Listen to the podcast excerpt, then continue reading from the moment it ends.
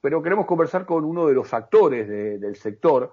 Es el caso de Sebastián Campo, titular de la Federación Agraria de Pergamino. Sebastián Edgardo Chini, por Estado de Alerta, por Radio Cooperativa, te saluda. Buenas tardes, ¿cómo te va?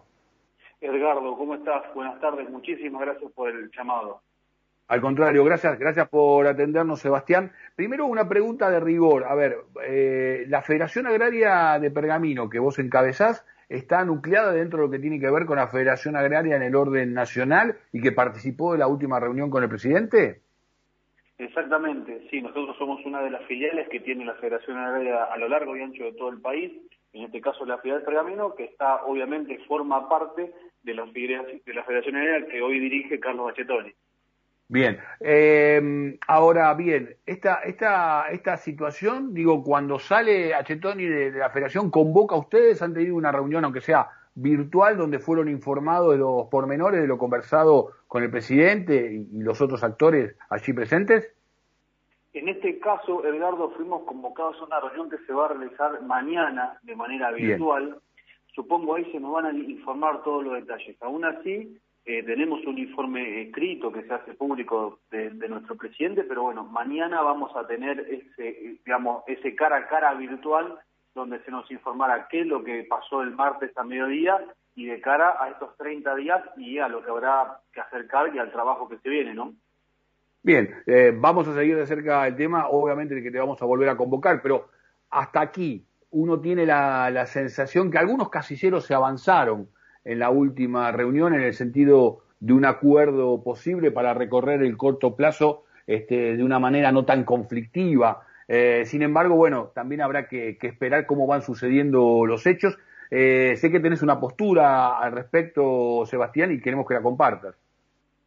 Sin lugar a dudas. Eh, son avances que obviamente hay demasiados intereses, donde hay muchísimo en juego, con lo cual son discusiones muy venidas y que, se que llevan su tiempo. Lo importante es que ahora tenemos 30 días para presentar un proyecto de producción ganadera, ¿sí?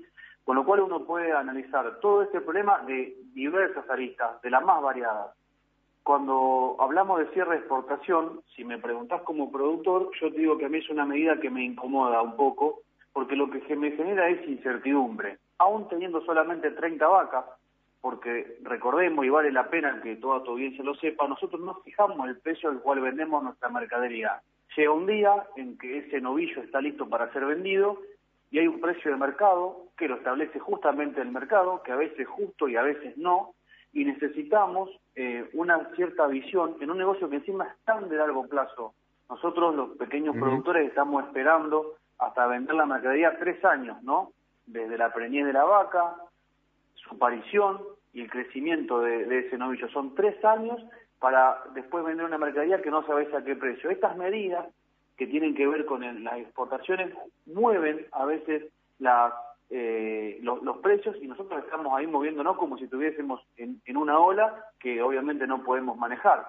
Lo que nos gustaría tener es previsibilidad. Ahora, hablando del plan ganadero, nosotros necesitamos, y esto es una enorme paradoja, una enorme minoría, en un país como el nuestro, no hubo nunca, jamás, un plan ganadero.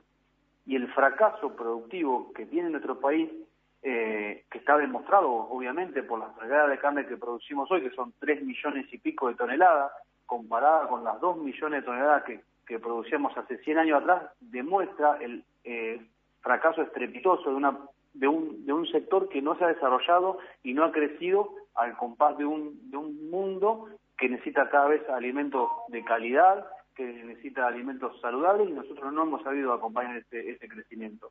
Por diversos eh, factores, Eduardo. Sí, perdón. Sí, claro. Sí, no, eh, claramente digo, este, lo que estás planteando es una, una realidad y como vos bien decías al principio, hay diferentes variables. El reclamo, por un lado, tiene que ver con el mercado local, con el precio del mostrador, eh, la situación de la exportación. Es muy, muy importante, central lo que planteas del tema del, plan ganadero. Hay algunos anuncios eh, que todavía, digamos, empiezan a ser parciales eh, y que pueden llegar a armar el, rompecabezas de lo que implica el, el plan ganadero que se anunciaría en los próximos 30 días. En este sentido, preguntarte concretamente, Sebastián, digo, ¿hay expectativas de que ahora sí de que esta vez sea el momento con estos actores para generar un plan ganadero y generar previsibilidad que es una, una demanda central para nuestro país?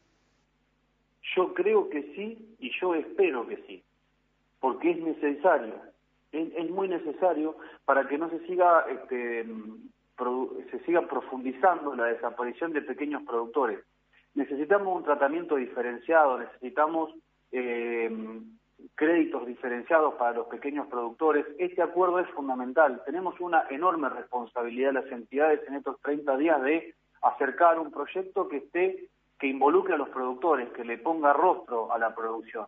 No es lo mismo planificar un país por miles de productores eh, diseminados por, por todo nuestro territorio que 15 eh, multinacionales hagan un negocio vertical donde tengan desde la producción hasta el supermercado y puedo darte ejemplos de ello.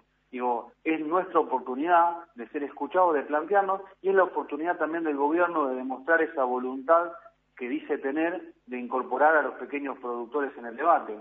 Yo creo que va a ser una demostración más que espero no sea fallida como si fue la segmentación de las retenciones que finalmente terminó siendo un anuncio y terminó siendo incumplido o cumplido parcialmente para hablar con mayor precisión. Me parece, y para responder a tu pregunta, Eduardo, yo creo que sí, yo creo que sí. Ahora, la responsabilidad viene de, los, dos, de los dos bandos, me parece, o también si querés incluir a los frigoríficos, pero en este caso las entidades del campo, de la mano de los productores, y en este caso el gobierno nacional y los provinciales, el, compromiso de intentar el desarrollo y el crecimiento de una economía que es tan importante para nuestro país. El compromiso de nuestra producción, el compromiso de este programa va a ser con volver a convocarte, Sebastián, eh, nos va a interesar muchísimo que nos cuentes las conclusiones eh, del debate interno de la Federación Agraria y en todo caso con, qué expectativas eh, se puede construir la realidad de un plan ganadero que has descrito, la verdad que coincido en todas tus, tus apreciaciones como una, como una necesidad para un desarrollo del país, tanto en el plano interno como en el plano externo. Eduardo, no, yo soy el agradecido, quedo a tu disposición y ojalá de verdad y, lo deseo por las generaciones venideras, por nuestros hijos, por lo que amamos la tierra, por lo que amamos nuestra profesión, por lo que amamos la, producción agrícola, por lo que pretendemos continuar con la chacra mixta, por lo que pretendemos continuar con el arraigo en el interior de nuestro país, por todos esos actores yo deseo de corazón que haya un acuerdo que sea funcional a un interior productivo, a un interior cada vez más poblado y que no siga siendo un desierto verde que crece año tras año. Sebastián, gracias por esta comunicación. Que termine muy bien el día. Abrazo. Sebastián Campo, titular de la Federación Agraria de Pergamino, pasó por aquí por Estado de Alerta, pasó por aquí por la Radio Cooperativa, por la 770.